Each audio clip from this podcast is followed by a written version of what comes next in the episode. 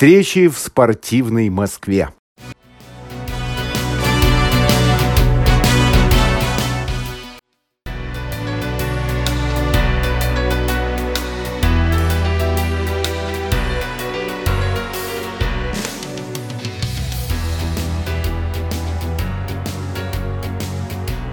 Здравствуйте!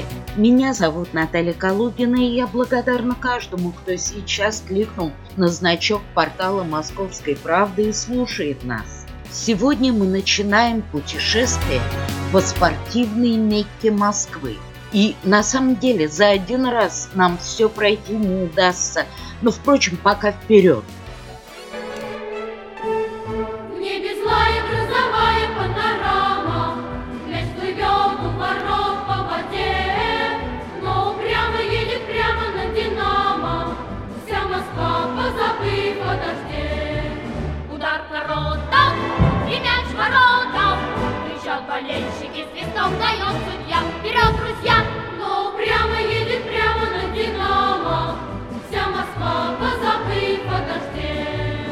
Узнали?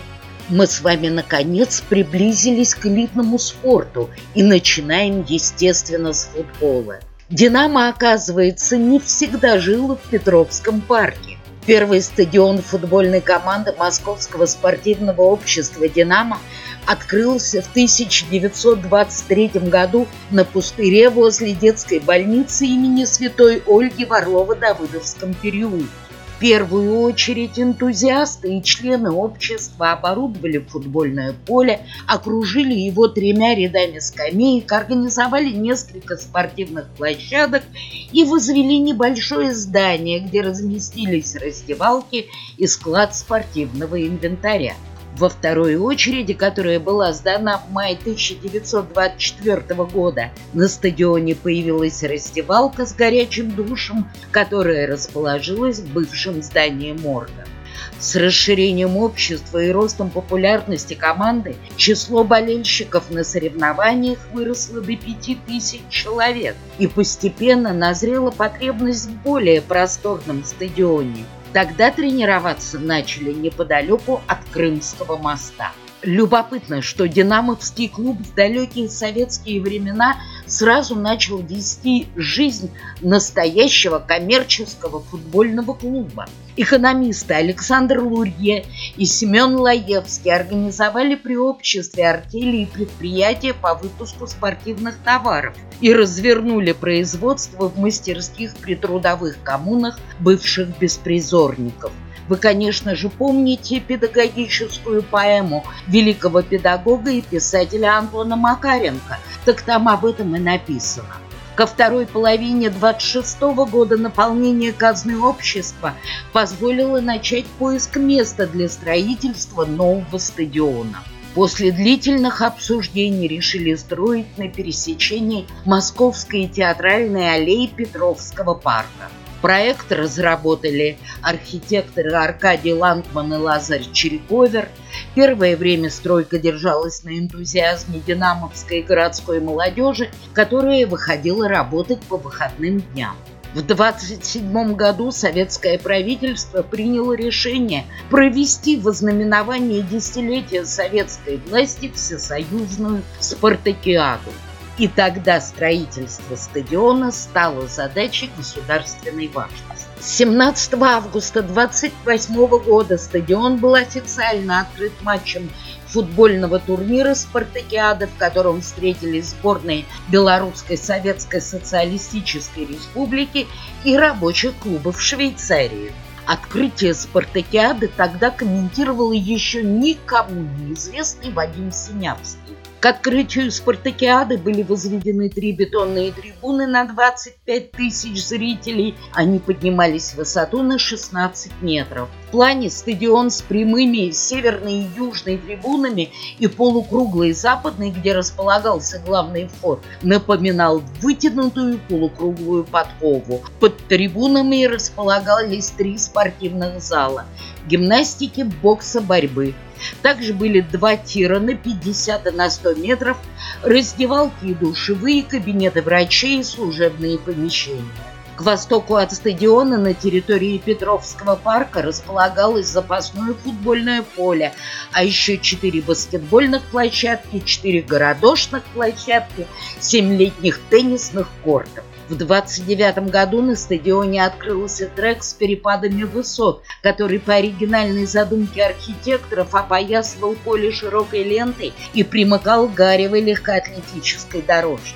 Совмещение трассы со стадионом оказалось неудачным решением. Мотоциклисты и велосипедисты мешали другим спортсменам, а трек из-за недостаточности угла наклона был неудобен для соревнований. Впоследствии трасса не использовалась по назначению. В незначительных соревнований там устанавливались скамейки из городских скверов и парков, на которых располагались дополнительные зрители. Стадион стал крупным спортивным комбинатом, где могли одновременно заниматься около двух тысяч спортсменов.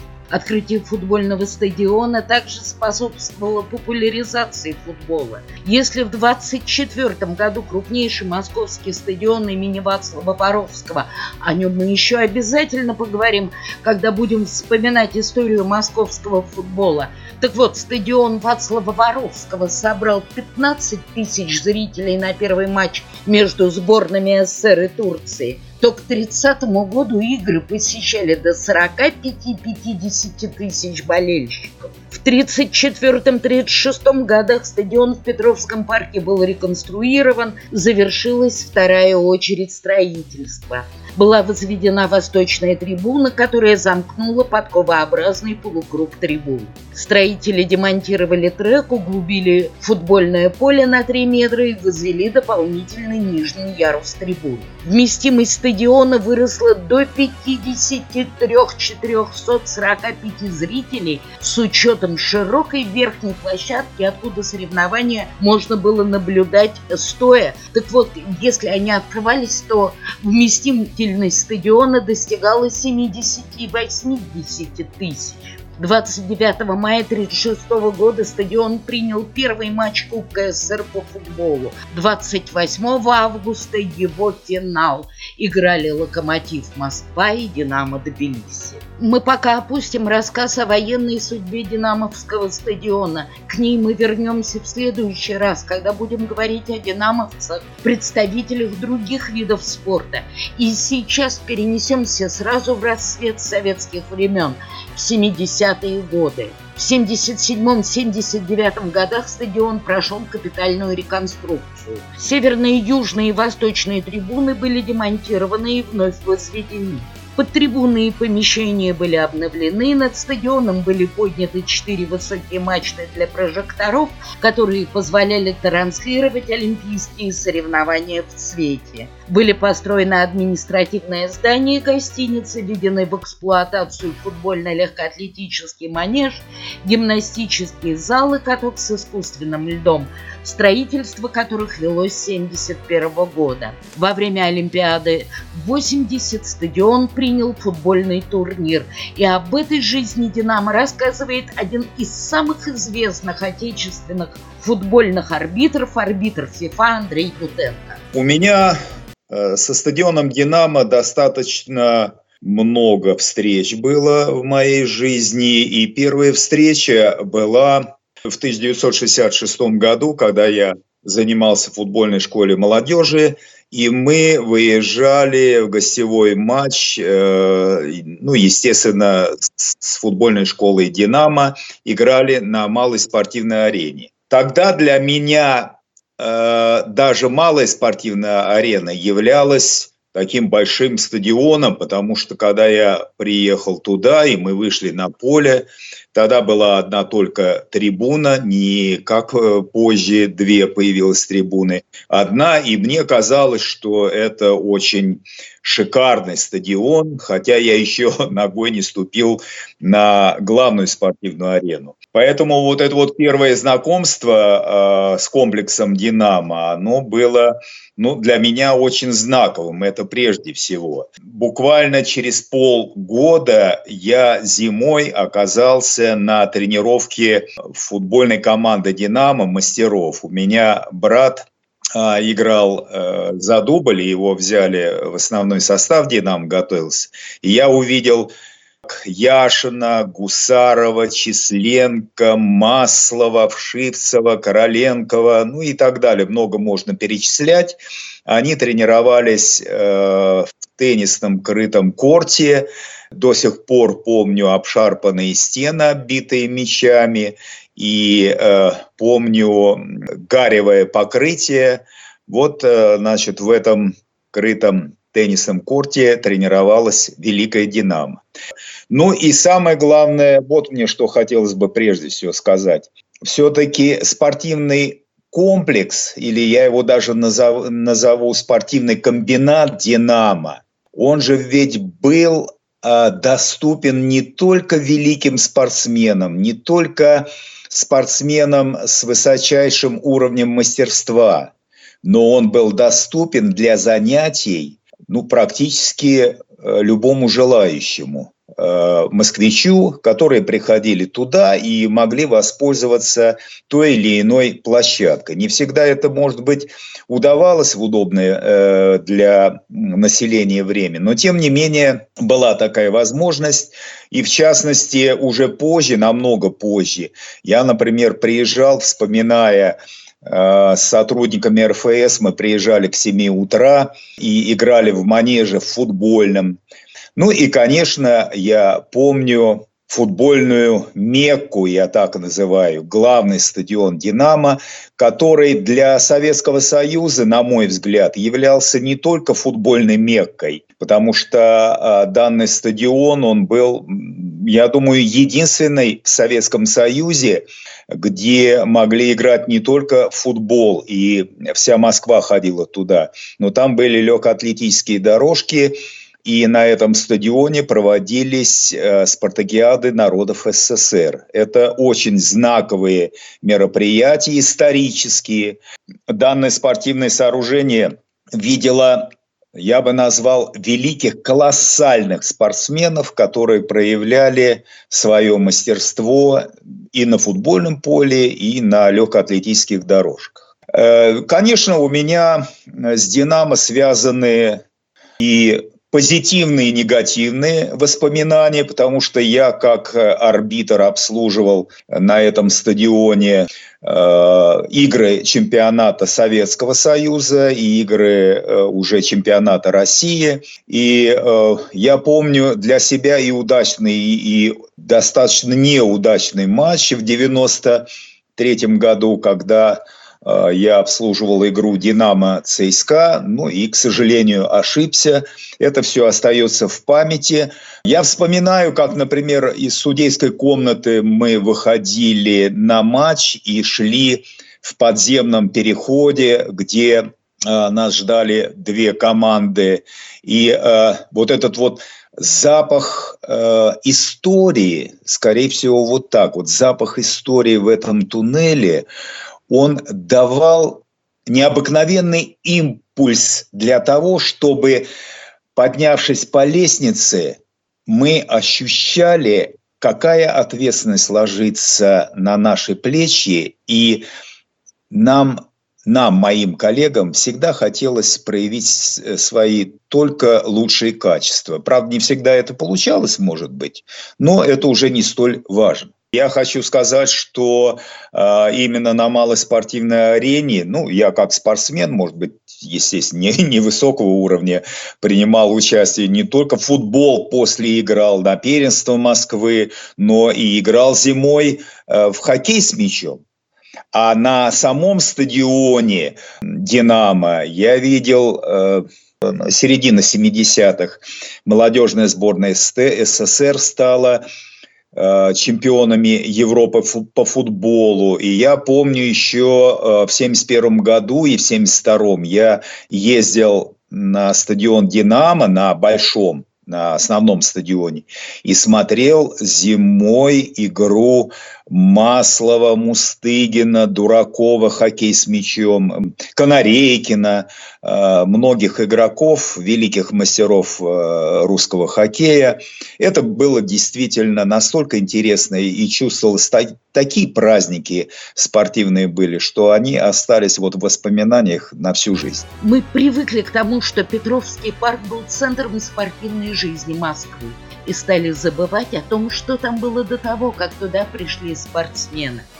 А между тем там был один из центров культурной жизни Первопрестольной. Когда мы едем по Ленинградскому проспекту в сторону центра, то перед самым стадионом глаз скользит по красивейшему дворцу Петровский замок. Мрачен он недавнюю гордяся славу, Напрасно ждал Наполеон Москвы колено преклоненной Нет, не пошла Москва моя К нему склоненной головою. Не праздник, не приемный дар. Она готовила пожар неутомимому герою. Отсели в думу погружен Глядел на грозный пламень он. Петровский замок был первым творением знаменитого русского архитектора Матвея Федоровича Казакова.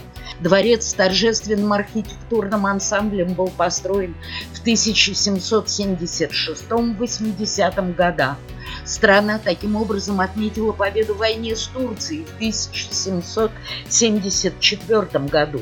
В честь знаменательного события Екатерина II попросила архитектора Казакова построить своего рода отель для императоров, место, в котором высоко поставленные чиновники могли бы отдохнуть по пути в Москву.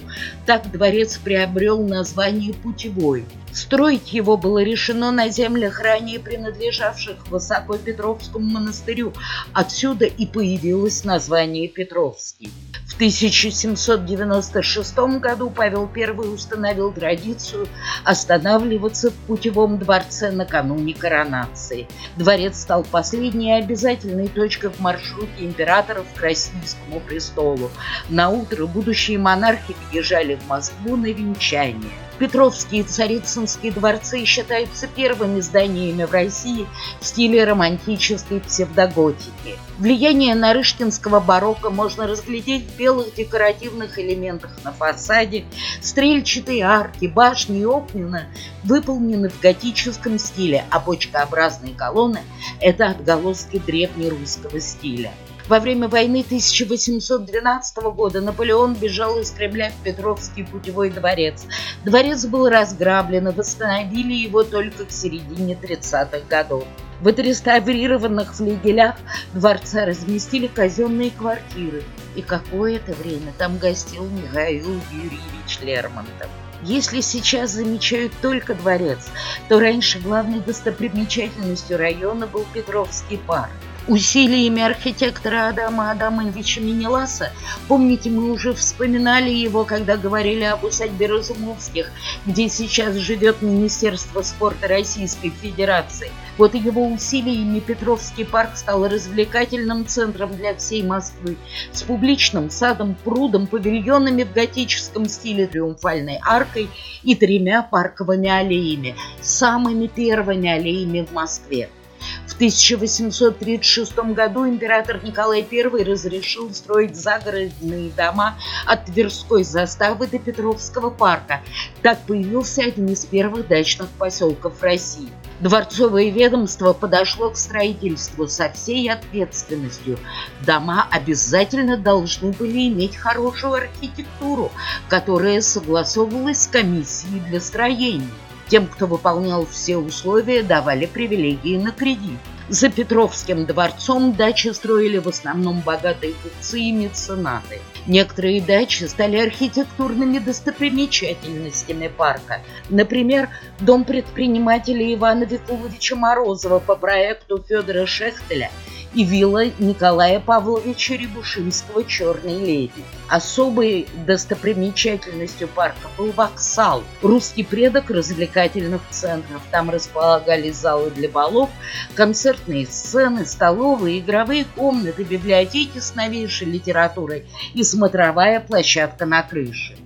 У воксала был даже свой герб лиры с буквой «В», окруженная венком. На сцене воксала выступал венгерский пианист Ференц Лист и дебютировал десятилетний Антон Рубинштейн. В начале 20 века в Петровский парк стало приезжать слишком много людей, общественные пространства потрепались, и аристократические дачи постепенно превратились в обычные жилые дома. А в 1928 году началась стройка стадиона «Динамо», и ансамбль парка был почти полностью разрушен. Старые дачи, триумфальную арку и вокзал в смысле опруд засыпали. А теперь площадь Петровского парка сократилась почти втрое. Вырос реконструированный стадион, который до какой-то степени давлеет над старым ландшафтом. Хотя слово арбитру ФИФА Андрею Бутенко – исторический стадион «Динамо», он, я думаю, живет до сих пор в сердцах э, всех спортсменов, которые принимали какое-либо участие на этом э, спортивном сооружении. И я сегодня очень благодарен архитекторам, которые, э, построив новый великолепный, конечно, стадион, Динамо, опять же, комплекс, они сохранили вот этот вот нижний ярус, историческое архитектурное сооружение, э, сохранив вот именно, наверное, слияние двух эпох, э, э середины если можно так назвать, 20 века, и все то новое, которое вошло а, в современную архитектуру сегодня. Поэтому, э, на мой взгляд, сегодняшний комплекс, он, конечно, шикарно смотрится а, в Петровском парке. И я думаю, любители спорта не раз будут восхищаться не только мастерством спортсменов, которые будут выступать под этой крышей, а под этой крышей могут уже выступать и хоккеисты, и футболисты, но и само современное сооружение, оно, на мой взгляд, очень хорошо, очень гармонично вписалось э, и в современную Москву, ну и в частности э, в архитектуру Ленинградского проспекта. На сегодняшний день, я считаю, это сооружение одно из лучших э, в Москве. Ну что ж, пока мы остановимся здесь, мы задерживаемся на Динамо. Так что в следующий раз встречаемся у метро. Не забудьте, Динамо еще не открыла нам всех своих тайн.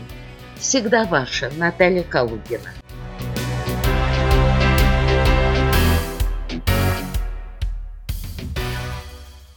Встречи в спортивной Москве.